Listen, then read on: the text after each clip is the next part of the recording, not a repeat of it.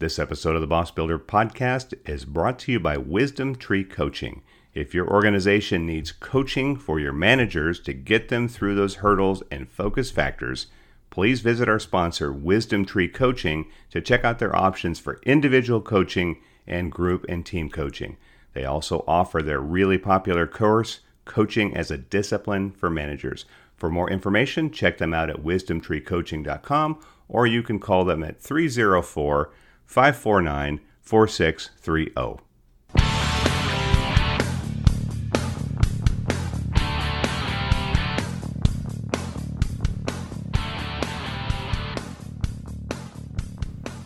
Well, hello and welcome to this episode of the Boss Builder Podcast, the podcast for those of you who are newly promoted to the role of the boss, those of you who are in the role and need some help, and even those of you who are thinking about eventually making the transition to management.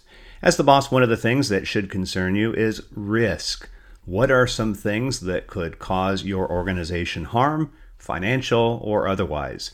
Our guest today is Carl Pritchard. Carl Pritchard is the principal and founder of Pritchard Management Associates. Carl is also known as the risk guy. He is well known in the world of project management, and he's going to talk to us today about what the boss needs to know about risk. He'll give you some things to pay attention to, he'll list out some of the mistakes that corporations make. He'll talk to you about a very meaningful interview he had a number of years ago in a prior job and he will give you the one most important question you need to ask if you want to be successful in managing risk. So, with no further delay, let's meet our guest, Carl Pritchard.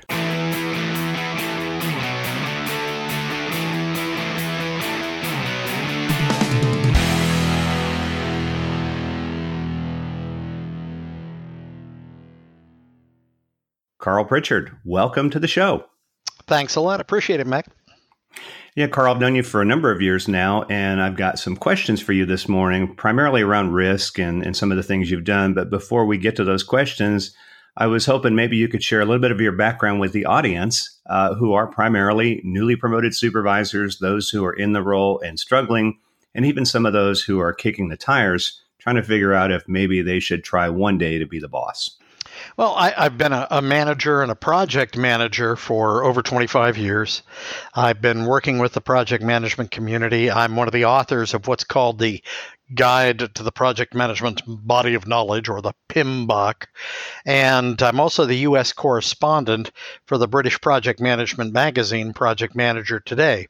So basically, I am not only the fun guy of project management, I'm one of the official project management geeks. So you are the man when it comes to project management. And I remember you introducing yourself as the risk guy uh, a number of years ago. And I definitely want to get into that. But before I get into these questions, one thing that I do want to share with the audience, uh, because you know I interview boss builders, which you are one of those people, but I also, as much as possible, try to interview those of you who have been recognized as being a great boss. So, Carl, you probably don't remember this. The first time I met you I believe it was 2002. I was doing a Myers Briggs workshop for a company called DDD Company. It was in Baltimore. And uh, you were actually going to do a talk, I believe, on motivation. And so I noticed you kind of coming in the room, and it freaked me out a little bit because I was, it was really my first paid gig trying to start off on my own. And I remember you coming up at the end and saying, you know, you're really good. You're really good. And I have to tell you that that was an inspiration to continue doing what I'm doing. So before I ask you about your stuff, I want to thank you. And I bring that up because as the boss, part of your role is to create a vision in others. It's it's to take an interest in their development. And Carl, you have done that for me and I am grateful. Oh, well, thank you so much. I appreciate you remembering that. sure. Well, let's get on to risk. So there's risky business, there are risky investments, there's the game of risk. And so I want to talk to you about risk. And so the first question I have is Do organizations and bosses in particular tend to manage risk well? And the, the short answer is no. And, and, and the, the things they're doing that they're not getting right are so small and easy to fix. And yet, organizations just keep on saying, well, we should do risk management, and they make risk lists and things like that, and really don't dive into what they should be doing. And that's where the real tragedy is, is they create some kind of in their own head, we're doing risk now, instead of actually inculcating it into the culture. Well, are there some things that, just based on your experience and observation, that bosses tend to get right? And then conversely, what do they fall short on? Well, they, they tend to get right that they want to have the conversation. Almost everybody, as soon as you bring up risk, yeah, we should do that. And they get all excited about the whole notion of doing risk management. What they don't get excited about is the nuts and bolts. And the things that they could be doing right are, are the simplest of things. For one, just learning to say risk. People don't know how to say risk, and saying risk is a relatively easy thing. It's the thing that may happen causing an impact. And people will say, Oh, what's a risk on the project? Weather. Weather in and of itself is not a risk. It may snow causing delays, that's a risk. That's specific, it's actionable, there's something associated with it. And if we could just, if you want to fix one thing today, you can go back to your organization and you can say, when you identify a risk, say it as a full sentence. Here's the bad thing that may happen and the impact it may cause. Do that much, and you've taken a quantum leap forward in terms of just sharing risk within the organization. Also, one other thing that they tend to do organizations tend to have a nasty habit of making risk depressing. And you you mentioned that you met me as the risk guy, and I still have those shoes, by the way, that actually say risk guy across the heel. But um, as the risk guy, I got to tell you, that's the thing that people always walk out of my workshops. They always come out going, I thought this was going to be so dull and so depressing. And it's not. It's exciting because it's your chance to be clairvoyant, your chance to look into the crystal ball and say, here's all the stuff that might happen, and here's the good news of how we can fix it. Well, that sort of behavior wouldn't that come across as someone being like the uh, the naysayer, the devil's advocate? Um, my concern is that somebody who's going to bring this up is the one that no one's going to invite to the meetings because they're always the one that throws a wrench into the works. Oh, the gloomy Gus. Absolutely. You know, these we, we tend to get those kinds of labels and part of the reason is is because people look at it strictly from the negative side. There's so much brightness and light out there. There really is. And and the place where it comes from is actually one, one company I worked with years ago, back in the 90s, so that officially dates it. Um, but back in the 90s, when I was working with uh, doing some consulting work with ABB, they make power plants and transmission distribution systems. When they presented their risk list to people, and you would think it's death, death, darkness, evil, and then you die kind of things, and it's not. The inverse is true. When they presented theirs, they'd say, here's the risk event that may happen, the impact it may cause, and if it does come to pass, here's the good news. And it was always that here's the good news piece that sold it. It made it palatable. It made it acceptable. And tragically, too many organizations dive into risk and just look at it the way you're describing, which is sadness and darkness, without looking at here's the happy story at the other side. Well, what type does it just take experience to learn how to identify risks? Uh, I'm just thinking somebody who's the boss right now is responsible for whatever the outcome is going to be. Is there anything that you might recommend that they do to kind of increase their capacity to anticipate risk? And, and, honestly, they can do it today. And the, the way they can do it is to simply indulge their negative fantasies. It's uh, it's true. You have all these situations where every single day you see things that happen around you, and you have you know their risks, but you assume everybody else does. My um, my youngest son is a um, he's a commercial truck driver, and when he was expressing his concerns about his time on the road to me, he he actually said he said, "Dad, you know what I hate more than anything else?" And it's like, oh, geez, he's going to start whining, he's going to start complaining, and he didn't. He, to his credit, he looked at me square in the eyes and he said, I hate right turns. And, and I said, I'm sorry, what? Because he's driving the big the big rigs, and he has to make that big wide teacup handle kind of turn to make a right turn. And he said, I hate right turns. You have no idea how much I hate right turns. They're the bane of my existence. I am forever curbing it on the right turns. And as he talked about it, it was compelling because I had never thought about the true bane of a truck driver's existence. And here he was sharing with me what he perceived to be the greatest risk of truck driving right turns.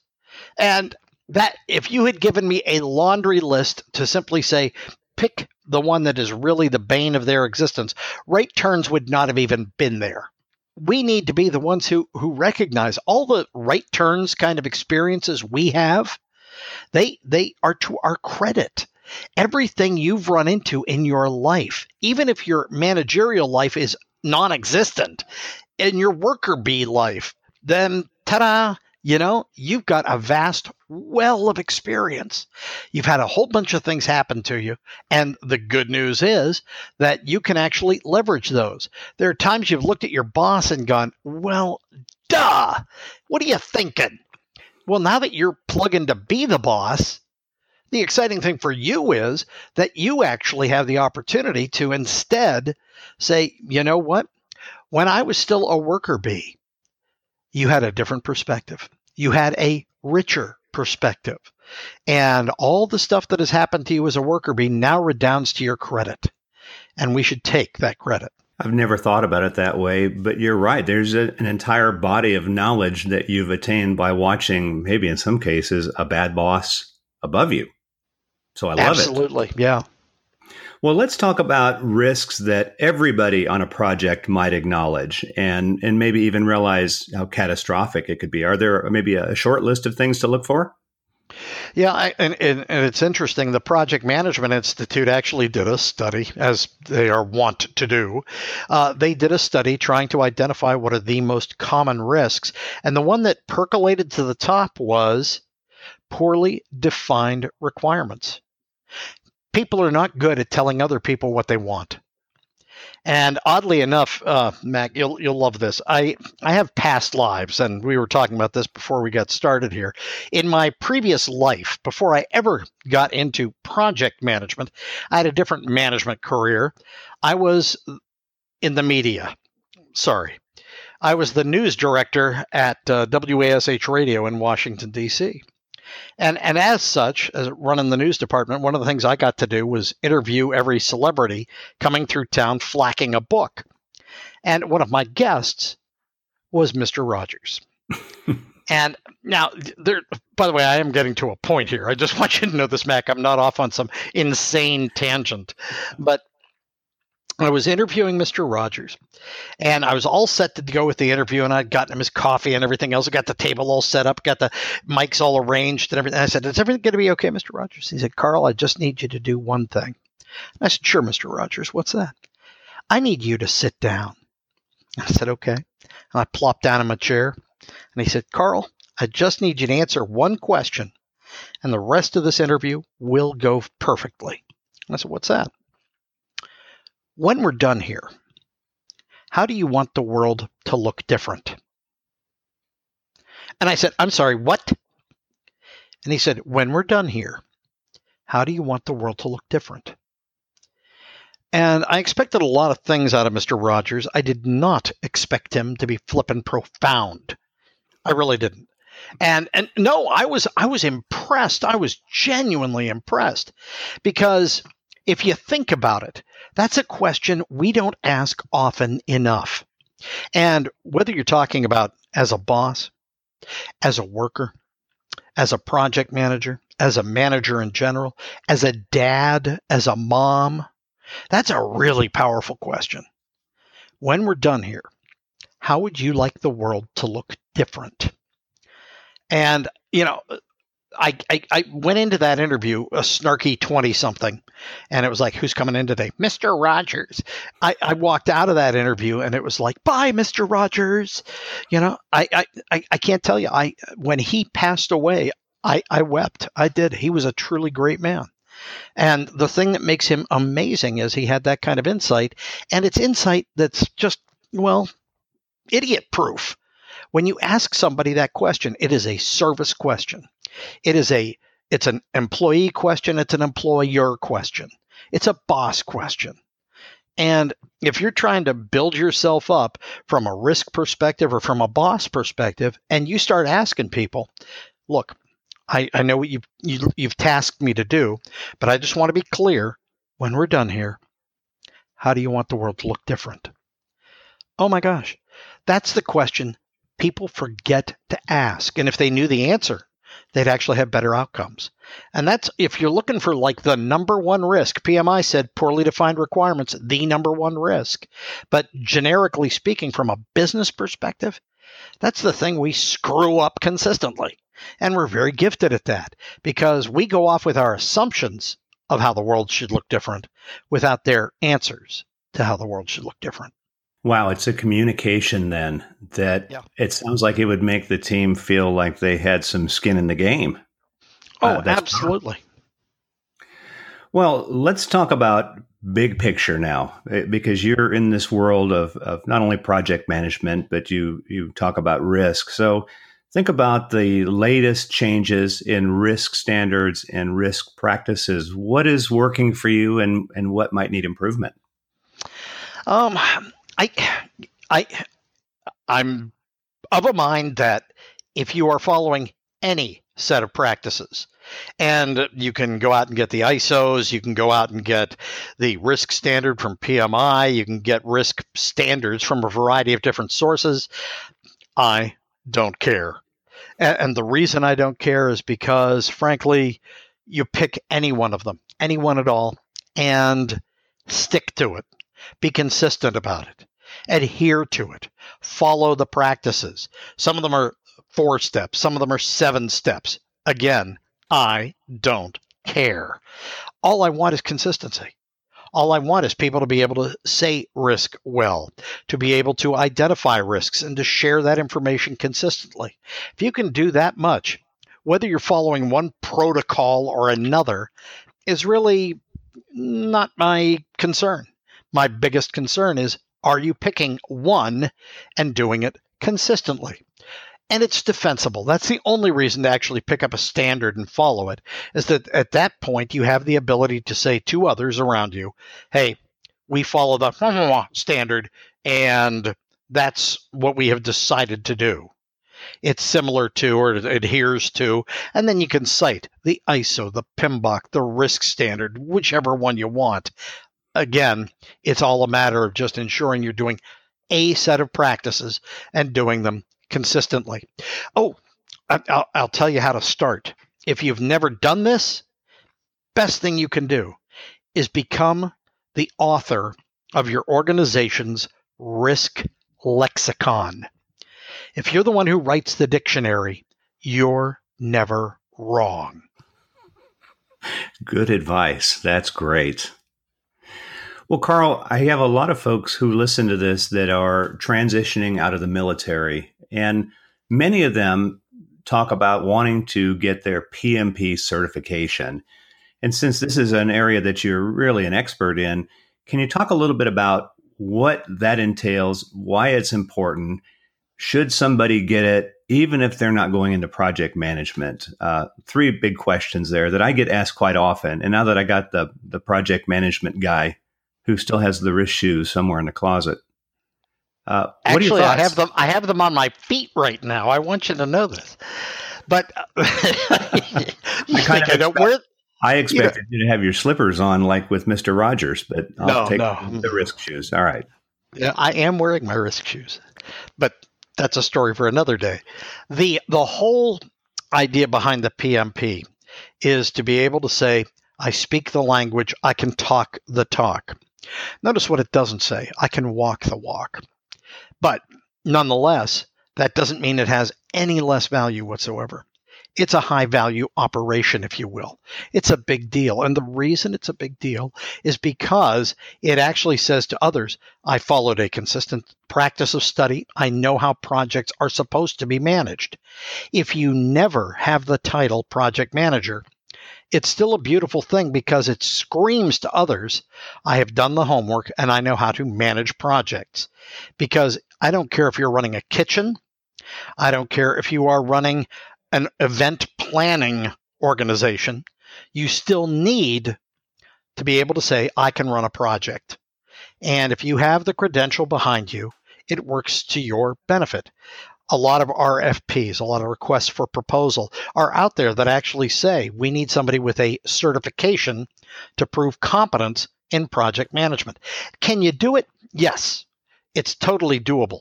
And the only thing is, a lot of these five day, four day boot camps are out there, and some of them are wonderful.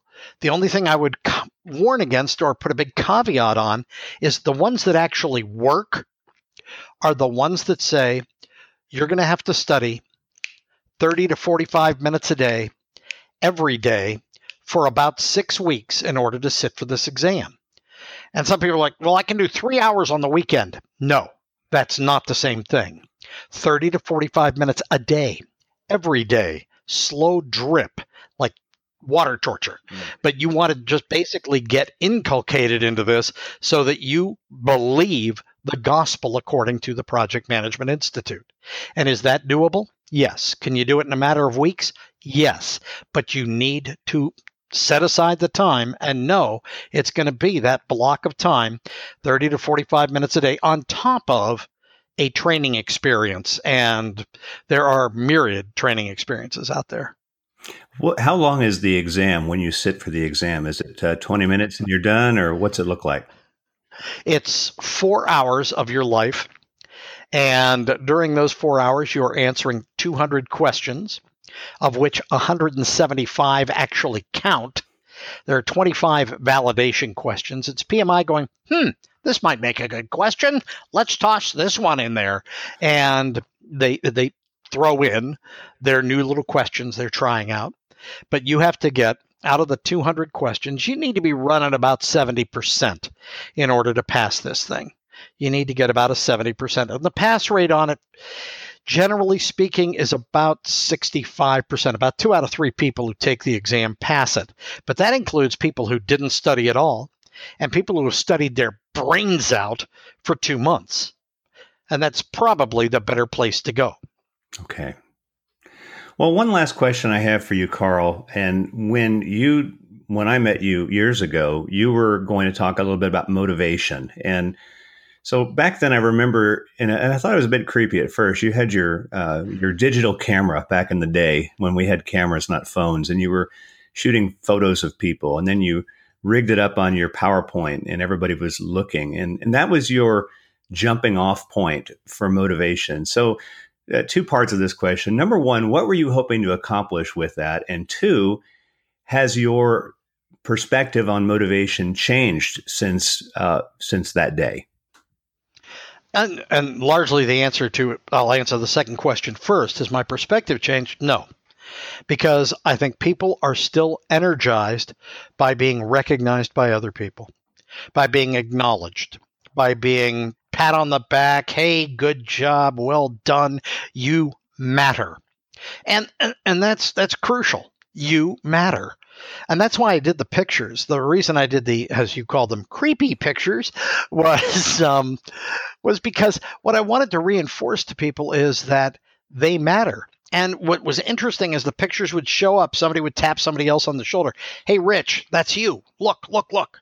And the reason is they're getting acknowledged, they're getting appreciated, they're getting recognized. And when you become the boss, just so you know, the more you can do to actually acknowledge accomplishment. And when people get things right, it's very easy to acknowledge when people screw things up royally, but it's much harder to actually catch them doing things well.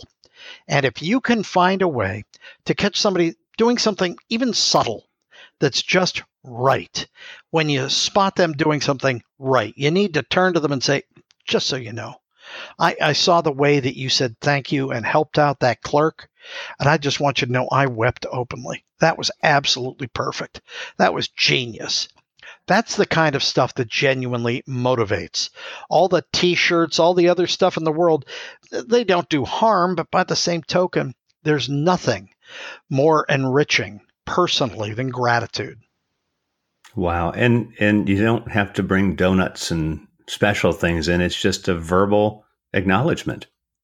Yeah. although I will take a double chocolate. You know, I'm, I'm well, totally good on you that. and me both. But uh, I love it. Well, Carl, I appreciate you taking the time to be on the show this morning. Before I let you go, um, how can my audience get a hold of you for training, consulting, speaking? I mean, if you're looking for an awesome speaker, you need to contact Carl and, and have him talk to you about motivation. How can people find you? I'm always an email away. It's Carl, C A R L, at carlpritchard.com. And it's P R I T C H A R D, but it's Carl at carlpritchard.com. And if you do decide to email me, I will always get back to you within 24 hours, which means because I get these emails, I, it's been three days and I never heard back from you. And I always email them back, check your spam box. Or if, if that's happening, let's change media give me a phone call 301 606 6519. But I will do anything I can to facilitate your enabling some of these practices. Well, it, it's funny. I didn't want to bring this up because times have changed since 2002, but I do remember you making this promise. If you email me, I will respond. And and I thought, now surely that was before email was, and we had devices on phone. We didn't have that back then. And I think you even mentioned if somebody emails you on Christmas, what would your response be? Ho, ho, ho. And there you yeah, have it. Every time. okay. Well, I'm glad to see you're holding true to that promise. That is absolutely something I could not guarantee. But if you can do it, I'm going to push myself. So, Carl, thank you for being on the show and for sharing your wisdom with my audience. Thanks.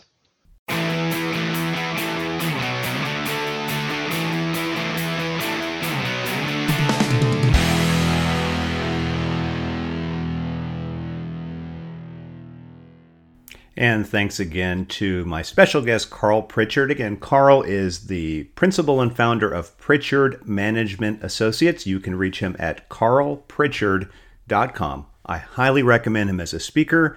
His work in getting people prepared for the PMP exam is legendary. Please reach out to him. You know, here at the Boss Builders, it is our mission to create the next great generation of bosses we have really four options now that you can use if you or your organization is interested in taking on this project. Number one, of course, is our famous Boss Builder Academy. It is video driven, something you can do as needed, short five to seven minute videos in a foundational build of topics to make you a great boss.